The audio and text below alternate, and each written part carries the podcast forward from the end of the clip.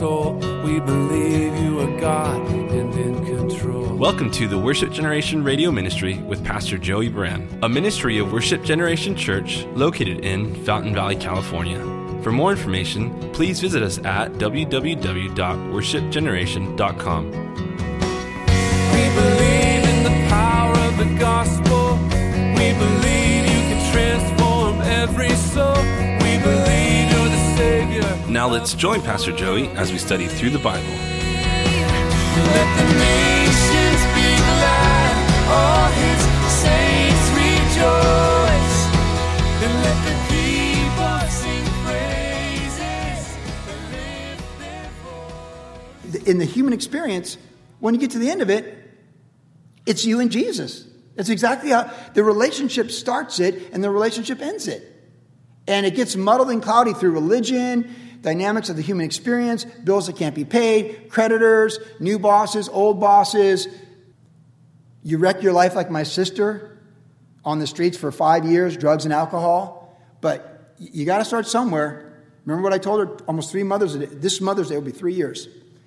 I said, the next thing in your life is to go to rehab and finish it. And with that clear mind, the Lord will restore those things to you that you've lost. And He did, and He has. And she's down there at DMV today getting the paperwork to have her driver's license restored after seven years of not driving. That's good. Because it's all a restoration. Like, you, I mean, you, come back into society. You, you got a job, you show up on time, you get X amount of money, you pay your bills, and you live under your, you live within your means. And, and she was so good at that before the, the pain meds and the drugs and the alcohol. Is just, once thriving, 401k, all this stuff. But like, you, you rebuild your life with the Lord and you go forward. So often, God has to take us back to the beginning. But just go back to the beginning. You know, communion's like that. Jesus says, Do this in remembrance of me. Tw- 12 times a year on Saturday, once every month, we get a chance to go back to the beginning. Jesus said, Do this in remembrance of me. Every time we take communion here, individually, or in a marriage, or in a family, and collectively as a church family, or with visiting believers from other churches, Jesus is taking us back to the beginning. He is taking us back to Bethel. Do this in remembrance of me. It's not religion. It's not what you've been doing a good week, a bad week, a good month, a bad month, quarterly profits, losses, or anything like that conversations you should have walked away from but didn't, or conversations you did and good for you. It, it, all that is, you know what? All that's like the back of a baseball card. Statistics that don't mean anything. This table says go back to the beginning, and it's about me. And he wants us to be reminded on a regular basis to go back to the beginning, to be reminded do this in remembrance of me. Go back to the beginning, taking the complex and making it simple all the noise, simplifying it. You and the Lord, the joy of the Lord, the fruit of the Holy Spirit, love, joy, peace, patience. Just go back to the beginning. And it'll still, you know, in athletics, we'd say you got to slow the game down. Playoff games, different things, like you got to slow it down. The adrenaline. I tell people, you know, when competing at the highest level in surfing, when I'd be in the Pipe Masters, it's like you're about to tee off at Augusta for the Masters. I mean, it is so intense. The adrenaline is so high. Plus, at Masters, you're not 20 foot waves trying to kill you. It's a, it's a par three. Just put it on the green, close to the cup. I'd be in the channel at Pipeline, like 15, 20 foot waves. The adrenaline would be so high, so fast, so insane. I'd have to, you just have to bring it down, slow it down, just like a starting pitcher in game seven. You got, you got to slow it down. You got to simplify things. You got to simplify things. And the devil knows if he can make it super loud and all these distractions and all these things that distract us and all this noise that will it'll just speed up the game and we're just, we're just overwhelmed. And the Lord wants us to simplify, keep it simple. One of the beautiful things about being in ministry as a pastor full time, you do enough weddings and enough funerals that it simplifies your life on a regular basis. When parents are grieving over a 17 year old dying and they're banging on the coffin graveside, you don't forget stuff like that. That'll give you perspective on everything. And those who've experienced great grief and sorrow, you know what it's like. You know, if I live, I live. I die, I die. If we lose it, we lose it. If we keep it, we keep it. If they cause a problem, they cause a problem. What are you do? You got to simplify it. Either, and I shared even last the other night with a number of relatives and my, my, my godmother. uh, I literally shared, like, I'm trusting Jesus to raise me from the grave. So everything I face between now and then, He's got it. We're trusting Jesus to raise us from the grave. I was yet looking at another grave, my mom's grave on Thursday. We're trusting Jesus to raise us from the grave, and we can trust Him. And there's a simplification of things when we're trusting in the Lord and we're like, oh, the sky is falling, the sky is falling. Like, wait a second. Go back to Bethel. God loves you, and we love Him because He first loved us. Simplify. You go back to Bethel, the place of simple worship. It was so simple that it's a testimony track with Greg Laurie. It was this, this is what happened, now it's been that. Maybe we need to simplify. Maybe you do. Maybe you don't. At some point, I'm sure you will. Then he said, he said, go back to Bethel, make the altar, go right back to where it all began. Then he said, put away those things among you. So the putting away is an interesting phrase because in the New Testament, if we talk about the Old Testament being a shadow of things to come, well, in the New Testament, in those epistles, we see this phrase fairly often put away or put off. Put off this and put on that. And put away lying, deceit, and all these different things. So put away. And a lot of times going forward with the Lord, as much as what we're seeking is what we're releasing. I remember when I was coaching the Chilean team, my good friend Manuel Selman, he was our team captain for Chile. It's a great career, really neat guy, He's a thinker. And he's like so close to being right there. He's top 100 in the world. And just the difference between 100 and top 10 on the world surf tour, it's, it's so minor. They're all so good, like golfers on the PGA. They're, they're all good. They can all shoot a 64 if you follow me. Like, they're all really good. So it's little things. I said, you know, Manuel, I think we need to consider is ask yourself this what one thing can I do that will increase my value and my ability and my equity by 10%? What one thing can I add? I'm going to do this self help course or do this or that. But then we need to ask ourselves one other thing, Manuel. What one thing can I remove from my life that will improve my career by 10%? And if you can figure out what to add one thing and what to subtract one thing, if they're both values 10%, you will improve yourself by 20% in your career. And it's true.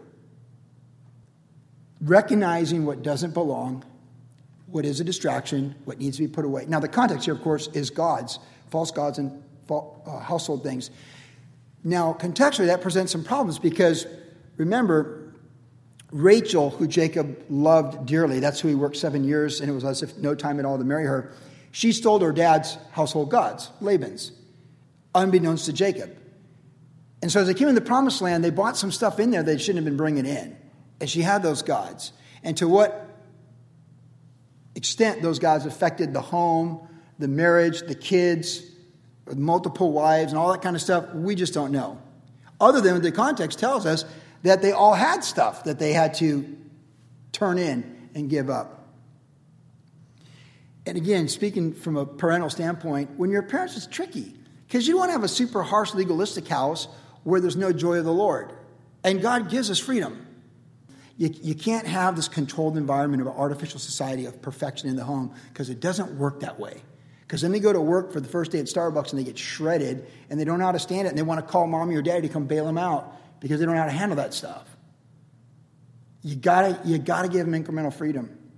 But in giving children, as they grow up, incremental freedom, there are there's things you have to decide. You have to decide we're going to let them spend the night at people's houses at this age, and do we trust these people? Because they don't always go the way you think. And just because you think those people are solid with the Lord doesn't mean they are. We learned that lesson. You think this is the standard in our home, sure it's the standard in their home. It may not be the standard in their home. When in doubt, hold it out.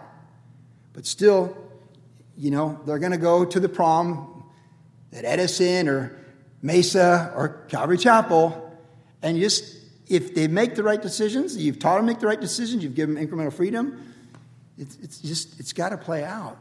But sometimes when that happens, there's decisions that are tough ones, and they can be life changing and far reaching, like your adult children having idols and false gods in the household, in their tent. It might not be in your tent, but it's in their tent. And he's like, Sometimes when you, you, you, you go like this with little kids, you're like, okay, you can have a Barbie doll at five or whatever. You just like, enough is enough, right? You know, because kids learn right away. Like, you throw a big enough strike, you, it's a war of attrition sometimes with parenting. And you're like, okay. But some things are, you know, are not to be compromised. Just some things are standards that you just don't ever want to capitulate in your home. And certainly, false gods are at the top of the list. And they come in many different forms and different ways. And it's just, it's hard sometimes. It's hard when your smart aleck kids think they know more than you and more than the living God. But you got to remember, Ecclesiastes 3 tells us that God's put eternity in our hearts. And there's no one spouting some false worldview or false world religion that doesn't know deep down in their heart that they're fighting against the living God. God has put eternity in our hearts. I don't believe in God. Actually, you do. Because even Voltaire, who fought God at the very end of his last breath of his life, said, The God I've denied and fought my entire life, now I now must face him. God's put eternity in our hearts. But it's tough when your kids make bad decisions. But you know, things do have a way of playing out. So you just keep praying and you just keep committing them to the Lord. The, the jury's still out on everything with your adult kids, by the way, in, in most cases, because things work together for good to those who love God. So eventually they just surrender to the Lord and they love God, then it'll all work together for good. And you'll see God redeem those things. So we don't lose heart. Faith, hope, and love. And love never fails, and that's why it's the greatest. So we love. But there comes a point sometimes, like Jacob, where you're like, you know what? I'm the patriarch of this house. This estate is in my name, and you might be the first trustee, but I'm the patriarch, and this is the standard. So this is the way it's going to be. Bring me the false gods. If you know you're stepping into eternity tomorrow, what would you clean out today? That's really what the, it brings to an application. When God says, hey, you come back here, you and me one on one, and bring the family. Well, if you're showing up at Pastor Chuck's house for dinner 10 years ago, or he's going to take a ride in your car, you'd set the radio dials and make sure it's K-Wave and the fish and, you know, Air One or something, right? You know what I'm saying? Like there's silly little things that we can use. My kids always make fun of me for 9-11 because when 9-11 happened, I threw everything away that I thought could possibly offend the Lord. They remember the tragedy of it all, but they remember dad going like, the Lord's coming. And they, it's, it's such a vivid memory. It was like a trial run for stepping into eternity. Sometimes you need to throw stuff away. Less is more. Contextually, we see in it it's, it's idolatry and stuff like that. But sometimes it's a simplification again of your life, like removing things that are just too much, that don't bear good fruit. They're distractions. They're frustrating and they're not the Lord. They're striving and it's contentious and it's, it's like it causes strain in the marriage, it causes uh, competition for the value of your time every day, it causes a, a distinction and is a division of affection within your heart. And finally, you just got to say, you know what? I'm, I'm done with it. I'm letting go of this. I just can't. It doesn't necessarily have to be false gods or idols or even sin. When the parable of the sowers was taught by Jesus, he talked about the cares of this life distracting and choking out the good seed that it never even produces a crop. That's not necessarily sin, it's just distractions from worldly things in the parable of the soils that Jesus taught. Less is more. When LSU won the national championship in football last week, I was quite impressed by how they did it. But one thing that I remembered was their coach, Ed, Ed Orgeron, when he was at USC and then they let him go and he went to LSU. He turned LSU around pretty quickly. And I'll never forget an interview I saw with him because at the time I was coaching the Olympic team, so I was very interested in coaching and culture. And I said, Ed, what'd you do to turn around LSU football? And he said, I removed 80% of the playbook. Like, hey, less is more.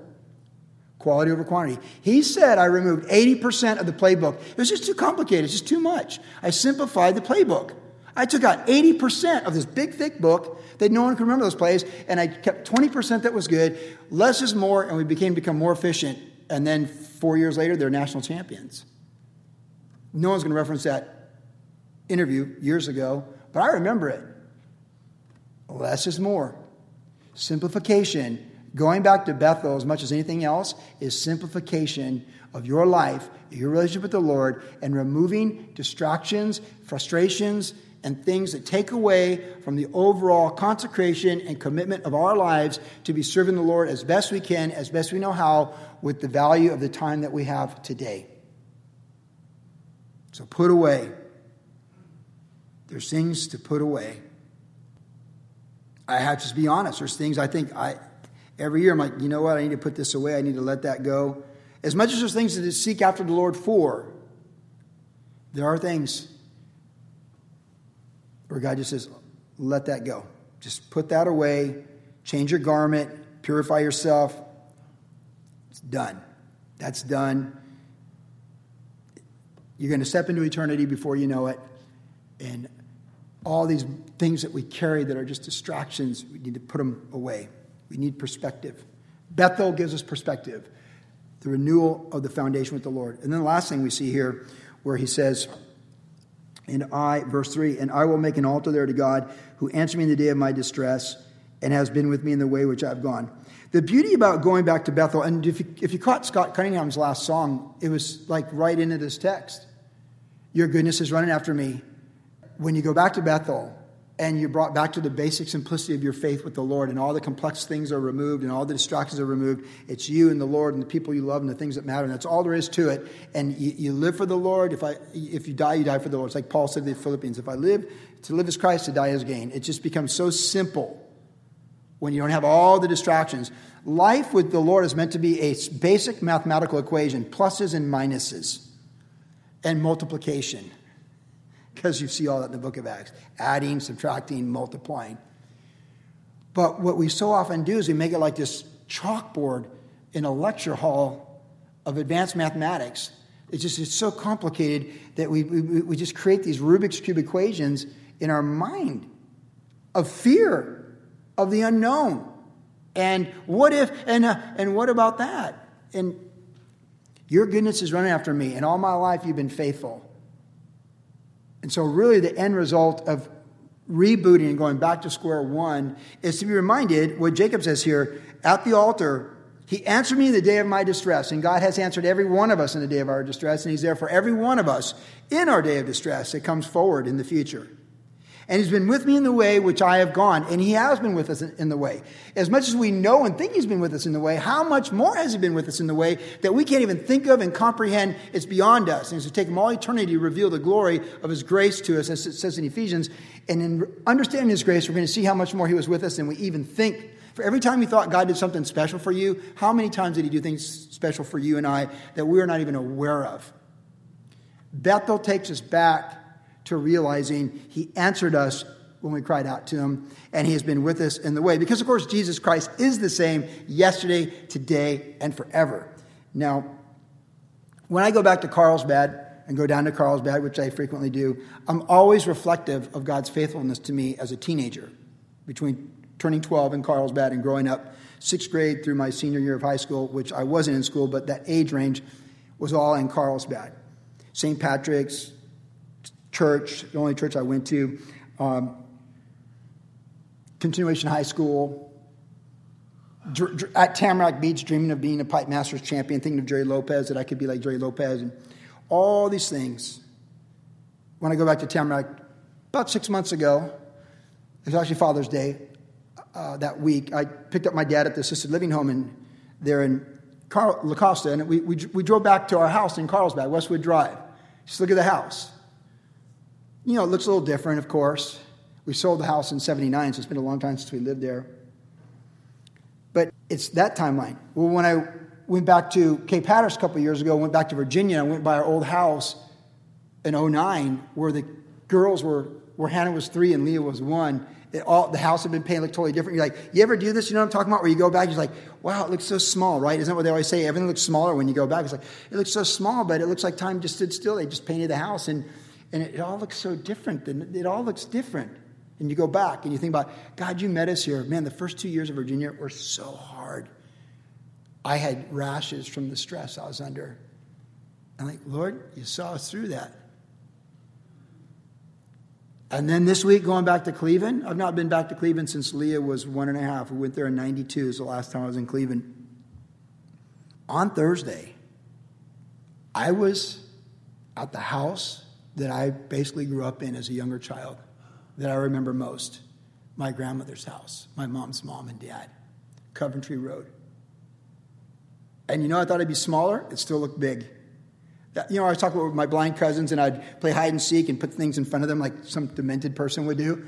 And we were laughing about that this this this this this week actually. Yeah, you you know, like my mom said, you're ten times worse than the other kid that anyone ever had. Uh, that's why we didn't give you to the nuns. We couldn't put you in Catholic school because the nuns would have killed you, and I couldn't do it to them. And she, it sounds like a joke, but it's true. She literally said that and affirmed it this last year of her life. Like, no way, no way, you, just, you don't do that to nuns. You don't send Joe Buran to the nuns. But that house, I remember a lot about that house. It's a, my brother and I looking at the house, I'm like, I, I remember watching Star Trek with Captain Kirk in this house. And, you know, my cousin Kurt saying, What's going on? What's going on? My blind cousin. And he was like, What's the monster look like? And then I'd, God, I'd shake him, like, ah, Joe. And he'd start chasing me around and stuff. It's all there, you know, it's in the database, it's in the memory base. But here's something interesting. Uh, Katie, who's uh, a cousin, her mom's my godmother. I said, Yeah, I want to go back to the Coventry house. And uh, I know that St. Anne's is right next to it because I remember walking to church with, with the family on, on Sundays. She goes, I don't, I think it's farther than that. Like, I, I think, because there's different, these are different suburbs, Shaker Heights, Cleveland Heights. She goes, I think, I don't, I don't remember St. Anne's being that close to your mom's house. I'm like, oh, no, it's, it's right there. We got to Coventry Road, there it is, and there's St. Anne's right across the street. It's all there.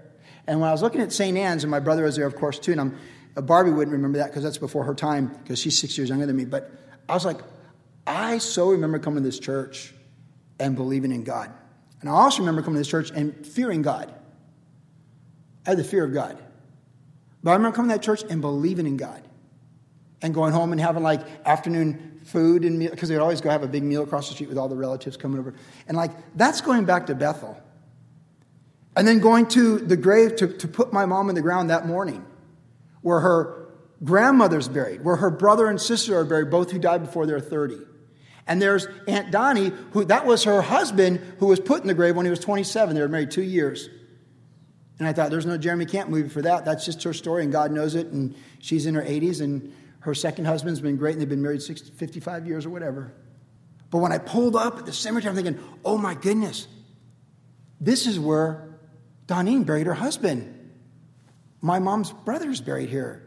And she's coming from Columbus to go back to the same spot to bury her sister, who she referred to as sister, her, my mom, where she buried her husband decades ago. You talk about going back to Bethel? That's going back to Bethel. And then Katie, my blind cousin, that's where her mom is buried. And she's right back there at the same grave marker decades later, where she was a kid, a blind kid, where her mom was buried. That's going back to Bethel.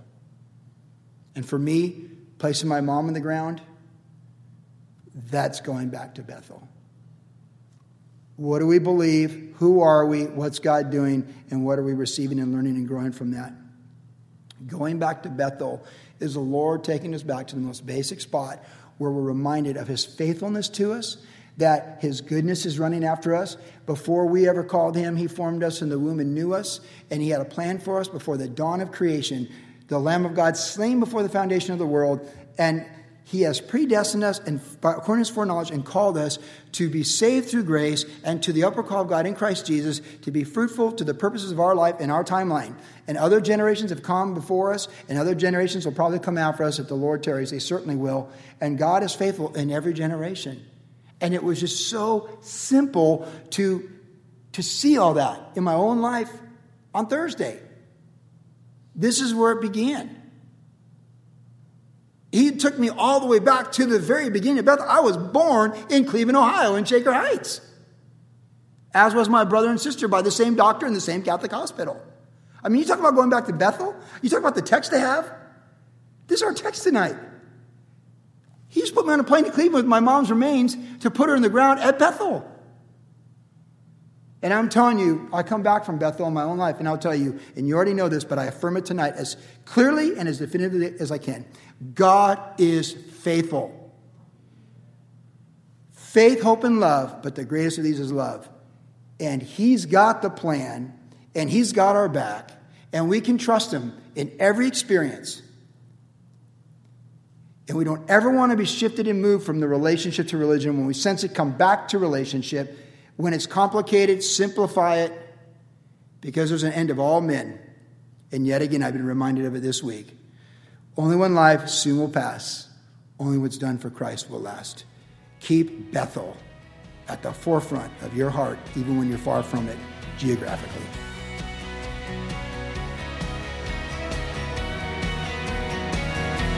You've been listening to the Worship Generation Radio Ministry with Pastor Joey Buran. If you would like more information about the ministry of Worship Generation, visit us online at www.worshipgeneration.com, where you can listen to the podcast of today's entire message. Worship Generation is located at 10350 Ellis Avenue in Fountain Valley, California. Our service times are Saturday evenings at 6 p.m. and Tuesdays at 7 p.m. And also follow Pastor Joey on Instagram under the tag name at Joey Buran. Thanks for listening and God bless. Not ashamed of the gospel. Not ashamed, not ashamed of the one I love. Not ashamed, not ashamed.